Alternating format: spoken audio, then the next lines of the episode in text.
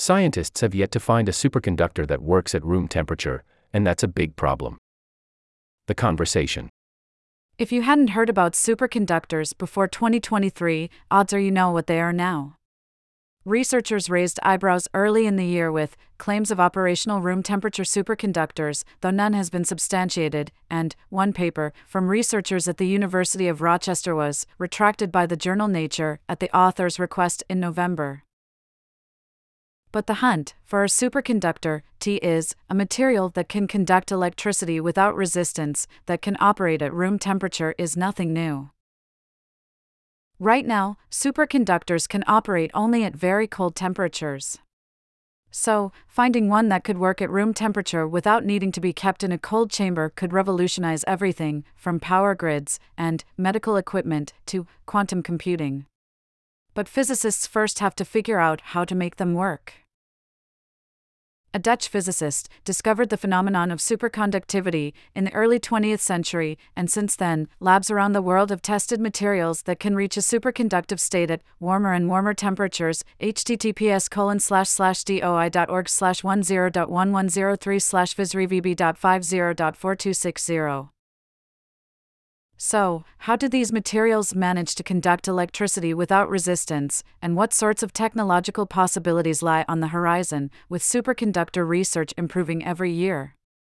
Here are three stories from the Conversation's archive that explore the history, science, and future of this incredible physical phenomenon.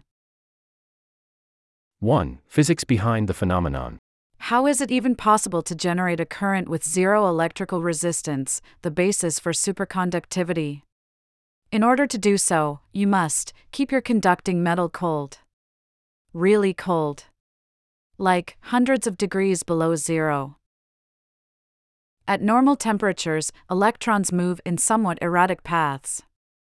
They can generally succeed in moving through a wire freely, but every once in a while they collide with the nuclei of the material, wrote Mishkat Bhattacharya, a physicist at Rochester Institute of Technology. These collisions are what obstruct the flow of electrons, cause resistance, and heat up the material. Normally, the nuclei of all atoms vibrate constantly, and they can bump into each other. In superconducting materials, the electrons in the current pass from atom to atom while vibrating at the same frequency as the nuclei of the atoms in the superconducting metal. This means that instead of colliding and generating heat, they're moving in a smooth and coordinated way and it's the cold temperatures that allow for this coordinated movement. 2. A century of superconductivity. Mercury was the first material discovered as a superconductor by Heike Kamerlingh Onnes in 1911. His team had to cool liquid helium to minus 454 degrees Fahrenheit, minus 270 degrees Celsius, to observe the effect.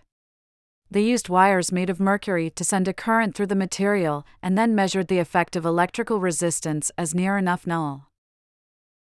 Onnes and his team repeated the experiment several times to make sure the effect they'd observed was, in fact, superconductivity, and they also troubleshot all other possible explanations for the effect electrical faults, open currents, and so on but they kept finding the same result, and after three years of testing, Onnes was able to demonstrate currents with truly zero resistance.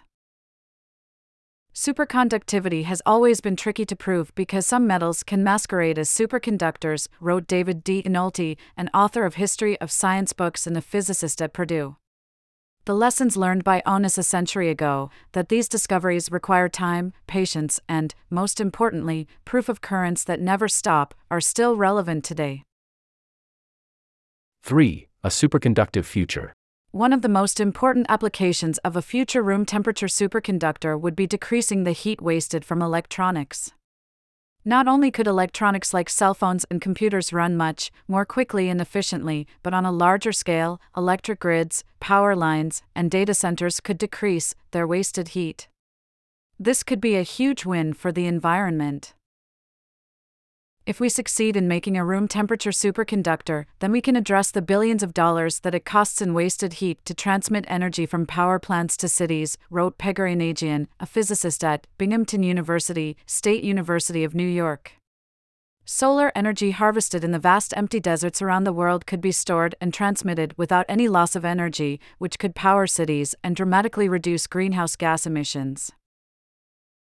A type of superconductor made from a ceramic like material, discovered by scientists at IBM in Switzerland, could be one path to a room temperature superconductor.